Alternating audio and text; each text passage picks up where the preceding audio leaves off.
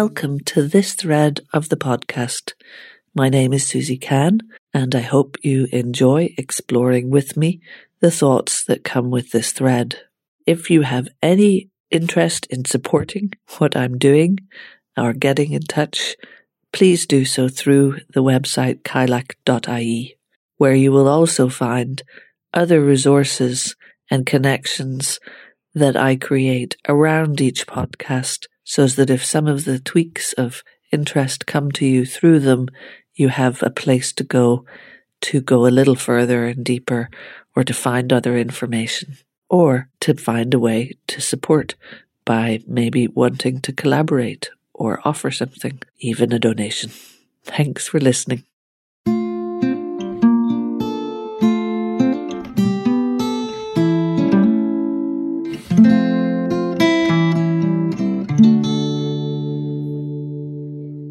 One of the consequences of the system design that we currently live with is being played out in people's feelings of insecurity in terms of being able, being practically and hands on able to supply our own basic survival needs of food and shelter in particular.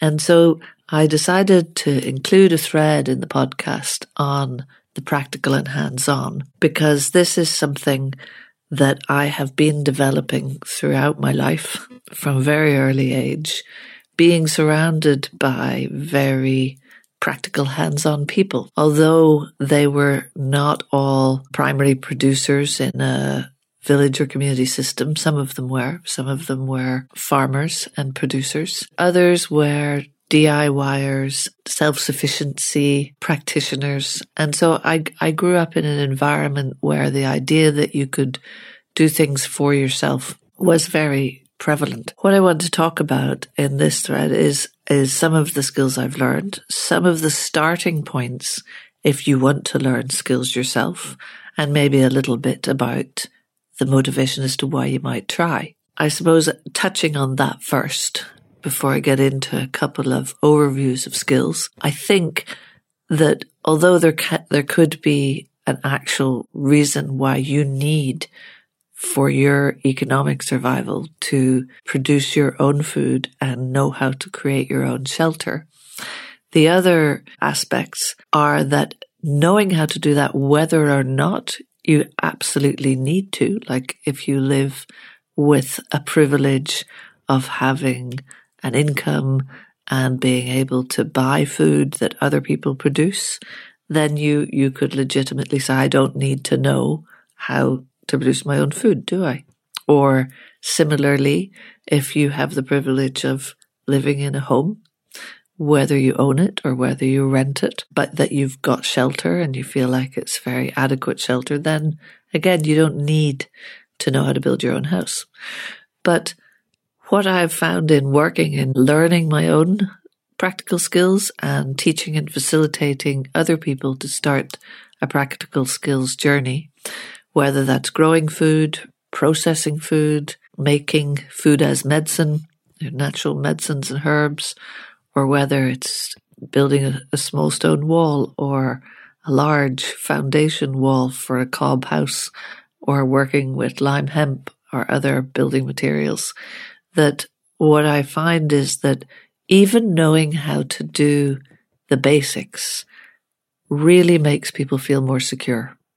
It's somehow fundamental to us that we should know how to provide for those needs. It's part of who we are as an animal species. It's a really, really core thing. It's interesting in the year that I'm making this podcast that people have returned to that in a time of insecurity in huge numbers. The amount of people that have stepped off and started to learn to grow their own food or make things or produce something in countries where they don't have to do that. If they're willing to go out in a capitalist system and give their labor to someone else and get paid in wages, then they can purchase those primary production elements the freeingness of being able to do some of this yourself and the insecurity over override that knowing some of it yourself is is about the motivation. But let's get into some of the practical skills you might want to learn yourself and how you might begin. A really simple thing is that you do actually need to just begin because practical skills, unlike other kinds of competencies that you might have, although you could certainly argue this for almost any competency and skill, is that it needs practice. That word practical and practice that come together, they are directly related to actually trying something out. And it's really because the feedback that you get from doing it is what builds your skill level. So at the moment, I'm adding a new skill, uh, which is I'm making spoons. And I'd wanted to learn how to do that. And there's lots of people in my world that make spoons. Um, at one of the All Ireland permaculture gatherings that I'm involved with, a crew of people that have been putting those together since 2011, that we would work with a concept of open space um, workshops, meaning people can just say on the day one what workshops they're going to be offering, what talks and, and, and so on is going to happen. And at one of them, we had something like 16 spoon makers who were willing to share their skills. So they all ended up in one tent with a large amount of people wanting to learn how to make a spoon. And it, it's such a simple implement. And it's actually a relatively simple skill to start with if you've had a little bit of experience with uh, working with knives. If you haven't, then I would probably try something else first because there is a curved blade usually involved, um, although you can hollow out the inside of a spoon by using an ember and kind of burning in a hollow and then sanding it out with actual sand or sandpaper. So you can do this at a at a real basic level of um, creating a tool. But if you want to go a little bit further, then there are some lovely curved blades and knives that you can use, and those are the ones I've been working with. The example is that when you begin it, it's not going to be the perfect product overnight.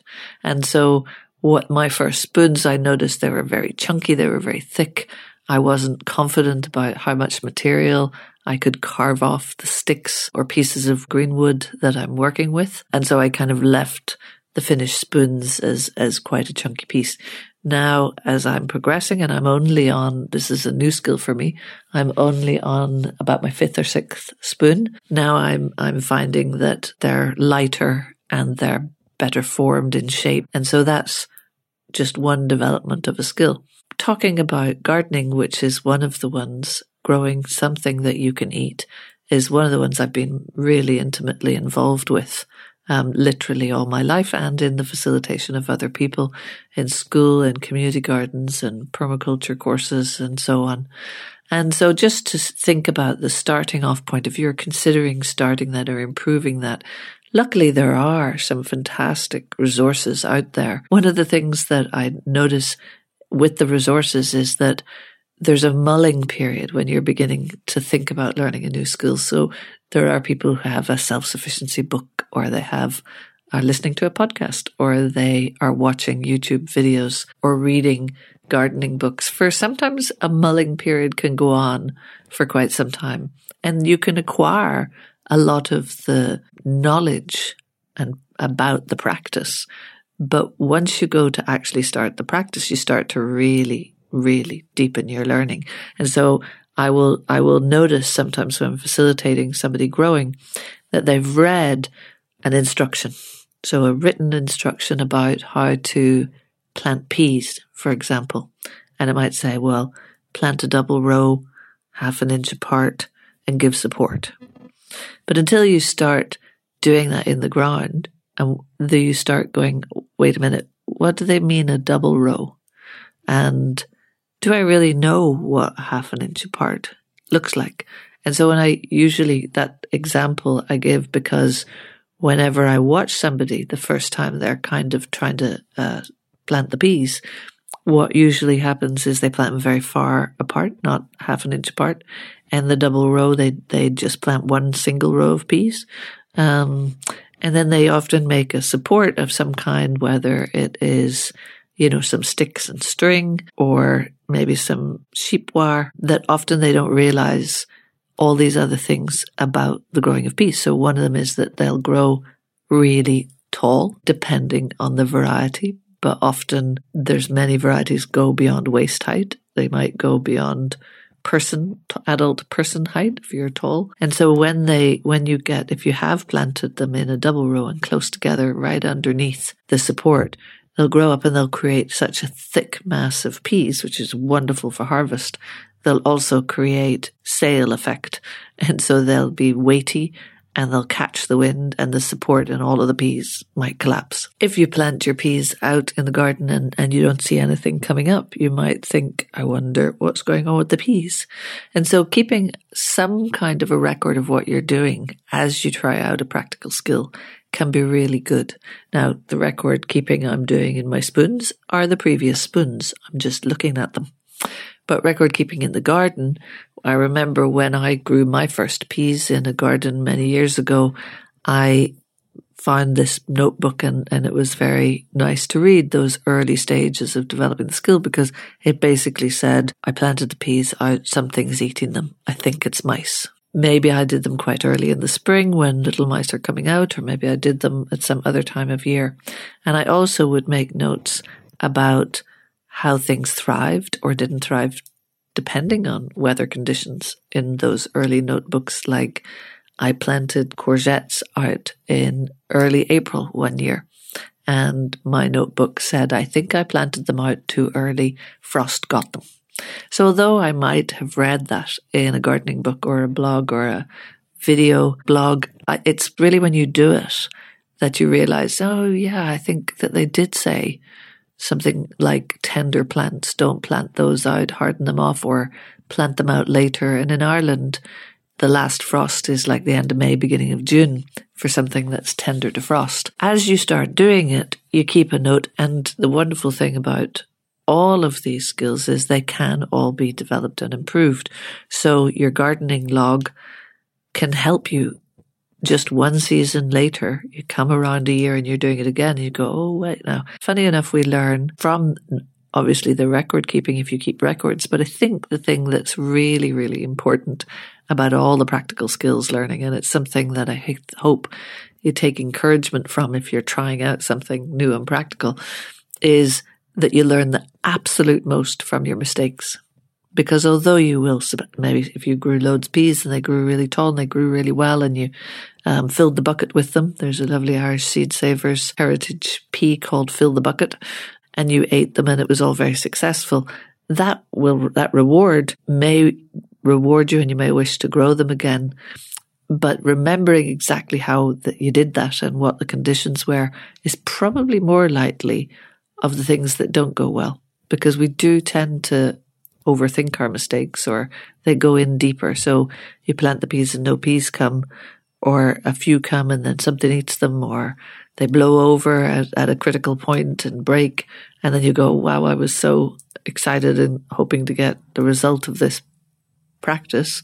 Um, and now I didn't. And I think because the kind of learning that most people are used to in exam based accredited types of schooling that what you get is a, a, a sort of disincentive to make mistakes. You get a big red line or X, or you get a grade that's low, and implication is don't make mistakes. But if you're learning something practical, I think it's really, really important that you know that making mistakes isn't a reason to give up. It's a new learning opportunity. And in fact, that's how I tend to try to talk about it and teach it and think of it myself is if I make a mistake, I go, wow, that's a great learning opportunity. I'm definitely going to remember that. If I was thinking of my dicing with knives and spoon making at the moment, then you can be sure that if I cut in the wrong angle or the wrong direction and I make a slice shallow or deep, depending on what would be needed, I would remember that mistake much better and say, yeah, hold the knife differently to this.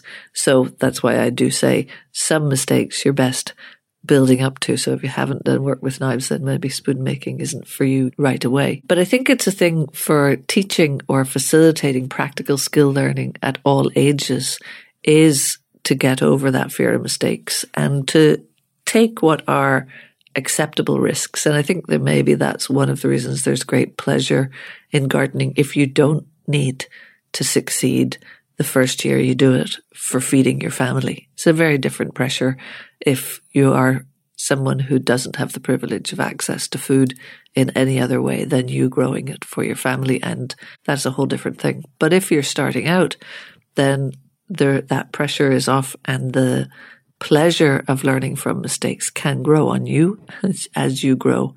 Um, so a couple of other examples outside of gardening is, as I say, there's a lot of people trying gardening in the last year and the things that I would come back to in maybe further threads are other ingredients as you think and maybe plan in this hemisphere. Anyway, in Ireland, we're going into um, deep winter. And so the planning time for gardens is, is, is something that comes then as you head in and you think, what will I grow this year? And what seeds might I try? And what time of year do they get planted? And how do I transplant them? And how will I beat the slugs and all these kind of practical considerations. So it is something I'll return to. But the other practical skill that I wanted to talk about is the idea of shelter making. Because just as being able to produce and have the pleasure of producing some of your own food, making fun preserves, creating recipes and all that, shelter making is actually in parallel a very similar process. And again, the exposure to that experimentation, especially in childhood at an age where you don't care as much about this sort of mistake, and it's not a critical thing if you're not actually trying to build a house you can live in, is that it's a similar building block, lit there to forgive the pun, but it's a similar process of starting with basic skills and understanding and working your way up. One of the things that kids do all over the place is they make some form of shelter.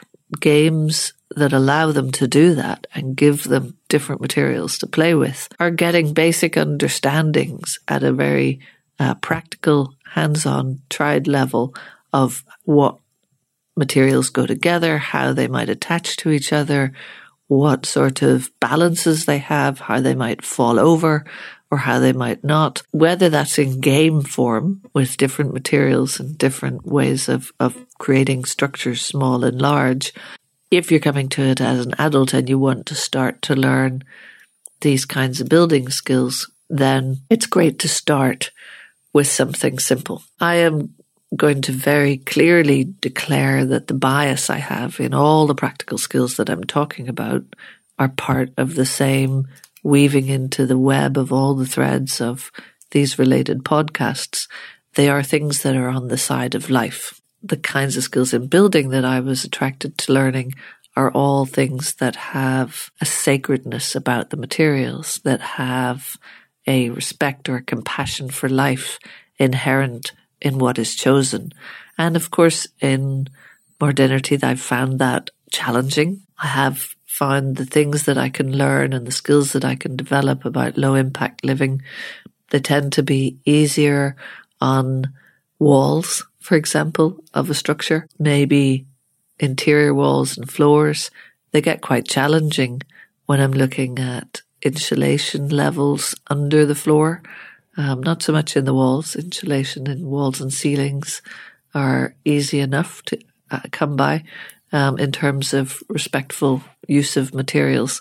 But when you get into roofs, and if you decide you're going to have electricity to wiring and plastics, it, it becomes more challenging. Whatever goal you set yourself, I think it's worth being very forgiving not only of your mistakes along the way, but also of what you can manage um, to live with. As again, hopefully, this is all part of us returning to our relationships and our right relationships with all the life and all the beings around us. One of the things that you get into when you're touching the materials for building is that the sense of life or the sense of our relations that I love that Native American indigenous peoples would talk about the rock relations, you know, which is interesting for people who think of life as only something that is animate. But these beings, the different rocks that you are looking at, the different properties, of, of the materials like holding and feeling clay, which is just ground up rock and sands and silts. And you get really interested in figuring out these properties. And how do you do that is by trying them out. I'm going to give the example, like I gave the example of sim- something simple like growing peas. The simplest example of starting out with building something is either something that you can cut and chop and attach to each other like wood, or it is something like stones or clay or other materials like that. What I thought I'll talk about in a bit more detail is what it's like to work with clay as a building materials. Clay is a pretty cool material that we've had a relationship with since early tool making. And that's because at that microscopic level, it is a structure of like plates. And that's the term they use, these kind of skinny plates at the sort of, if you'd call it the cellular level of the clay, at the kind of microscopic level. And if you imagine them, uh, I find it's quite helpful to think of clay as a bit like fish scales. So if you have ever caught a fish, that's another practical skill, um, or and then you have had the fresh fish in your hands, the scales come off and they are incredibly sticky because they're skinny and flat and they stick to you and they stick to each other because of the attraction almost at the level of this like skinny thing. And that's what it's like in the plates of clay. There's positive and negative attraction to at that sort of atomic level.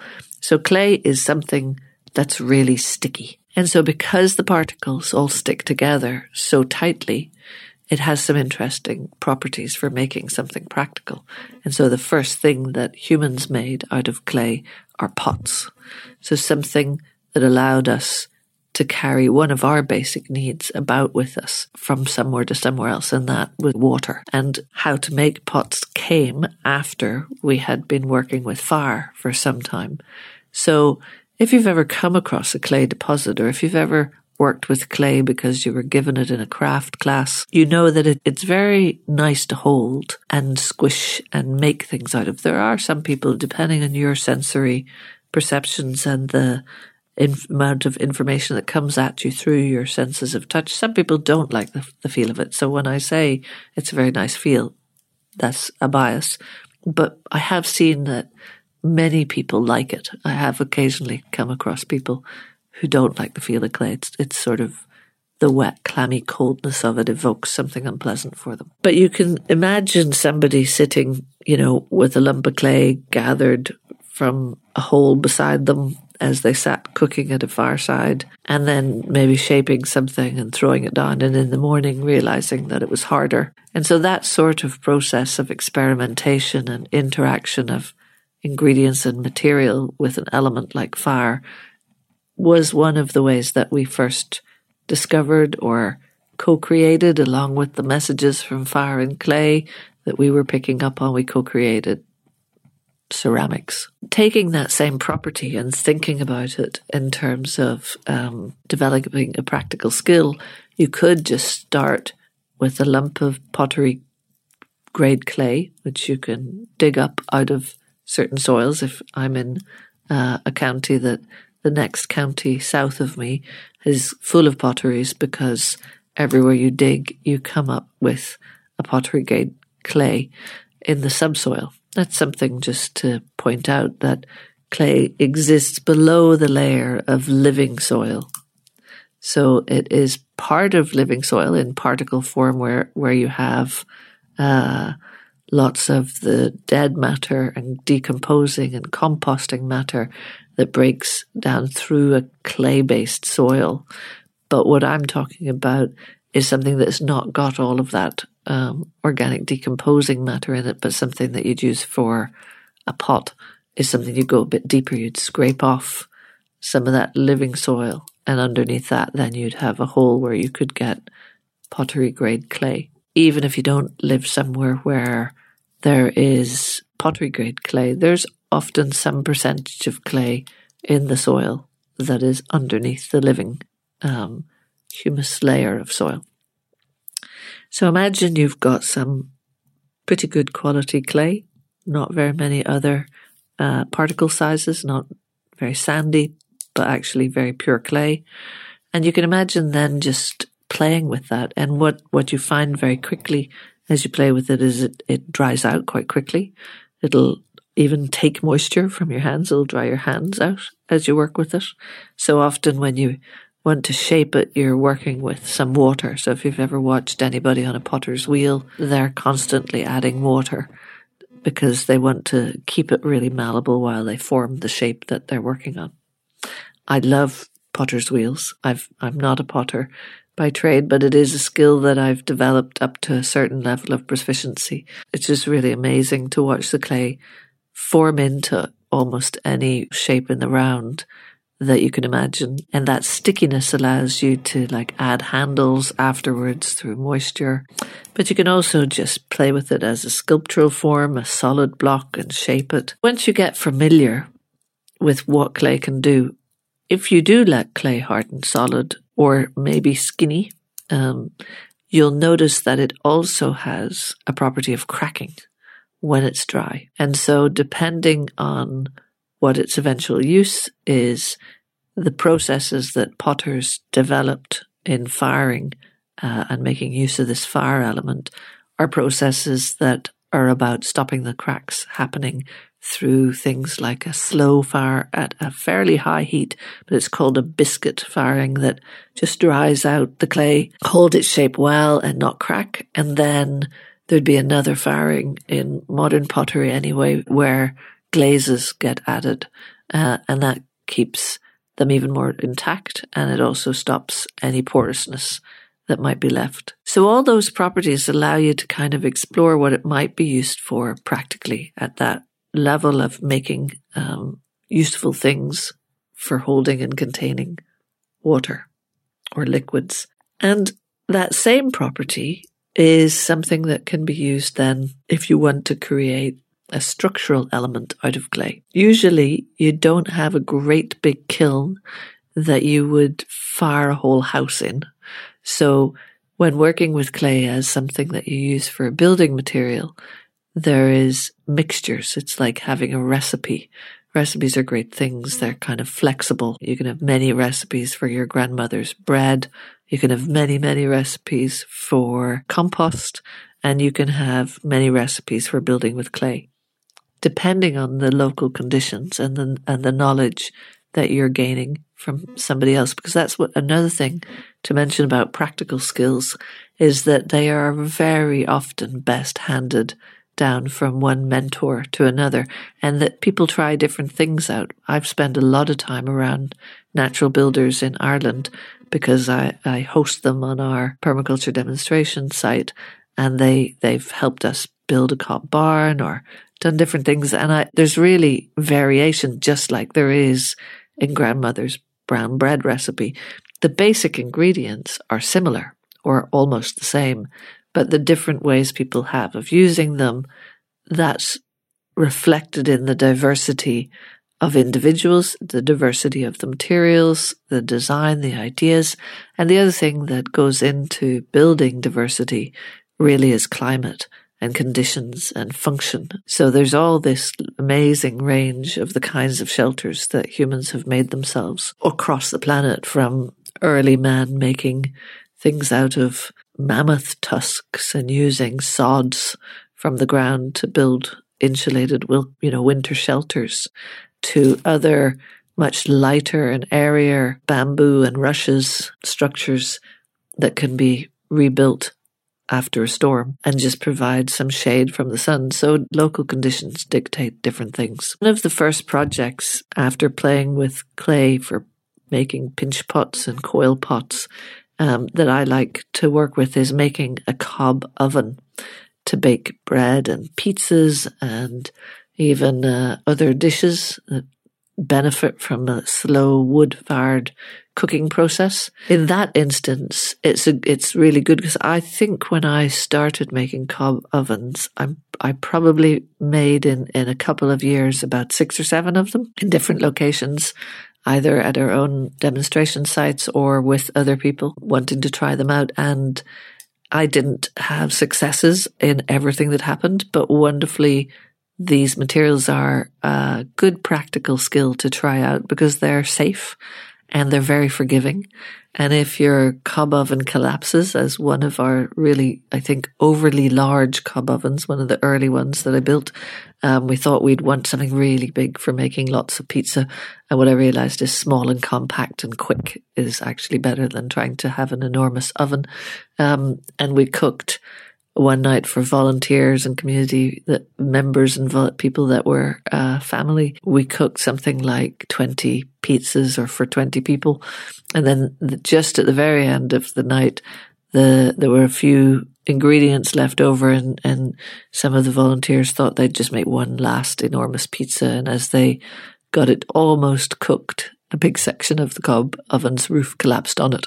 Um, and they still picked out the clay because it's perfectly uh, safe to eat clay if it's not contaminated with heavy metals or come from a contaminated site. So they just picked out most of the clay and still ate the pizza. So these great lessons that come from trying something out. The ingredients then that go into the mix that you experiment with are clay, which is the subsoil I talk about from whatever site you're on, something that will uh, dilute the clay so that it doesn't crack so much in something with larger particles than the clay. So the clay remains the sticky ingredient, a bit like butter in a cake.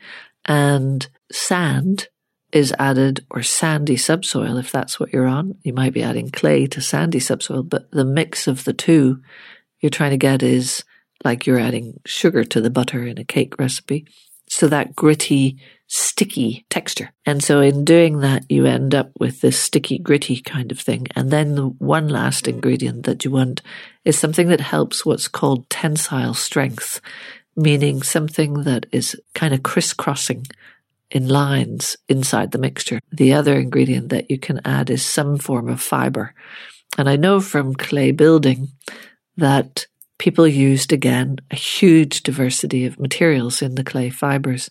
My aunt lives in a 12th or 13th century thatched cottage um, in the UK, and part of a windowsill needed repaired at some point, and it was very, very thick clay wall. And when they were digging into it and, and making up new clay, cob, as it's called, when you have all those mixes together, they, they kind of pulled apart some of the materials and they identified heather off of the heath nearby and horsehair. But one of the ones that's very commonly used is straw.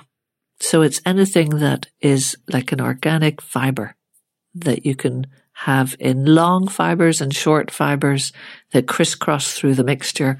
And that gives this extra strength when building in the cob. So that's all you need. Uh, how much clay, how much sand, how much fiber. Although there, you can read lots of great books now, you didn't used to be able to read about clay building, cob building, but there are now a lot of books and there are a lot of videos and you can find proportions and you can do measurements and it's about 20% clay in the mix roughly. But what is really great about just playing with making, you know, a small cob oven or, you know, any other like tiny structure is that you'll you'll learn by how it performs. And so it goes back to the mistakes and trying something out practically. You can make shapes with this in terms of a clay oven. The shape that you're trying to make is a dome. And the way to do that is on whatever plinth or structure you're going to build it on top of that you start off with. There's lots of layers you can add for insulation under your clay. You can add a layer of old bottles and cans, and you can use clay to kind of create a, take just your fiber and make your clay very wet and liquidy and kind of squish it till you have like what's called a clay slip. Looks like a thick hot chocolate and you can mix in fibers and kind of tuck them into a base with maybe a ring of clay to hold them and then more cob clay mix on top, and that's kind of a base on top of your plinth. And then on top of that, you can make the dome shape. And the dome shape you make like a giant round sandcastle out of sand. So you have enough sand to kind of sit there and make a dome.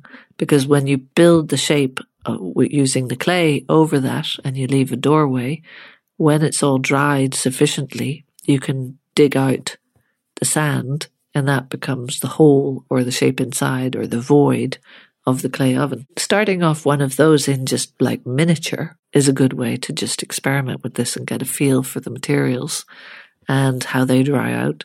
You can also cast a few cob bricks, which you can use to build up. So you just need to create a shape of some form. This will bring you into some woodwork where you have a couple of uh, pieces of small planks of wood that you create a, a, a, a box with a center bit that's empty, doesn't need to have a lid or a bottom, and then you just pack in some of that cob mixture into them and then lift off the wood piece afterwards and then leave it to dry and you get or dry a little bit and you get a cob brick that you can use for maybe helping you form the shape around the doorway in a cob oven. I hope that you're begun to get the sense that there are really fun things to get out and try practically if you haven't already. And that if you can learn from another person that's nearby that knows something, just to give you enough tips and guidance to get going, that's brilliant. And if you can do the same, of course, through other resources, books and videos and so on. But the encouragement that I'm giving is don't wait too long to try and have your first mistakes, or as I'm suggesting you call them, amazing learning opportunities.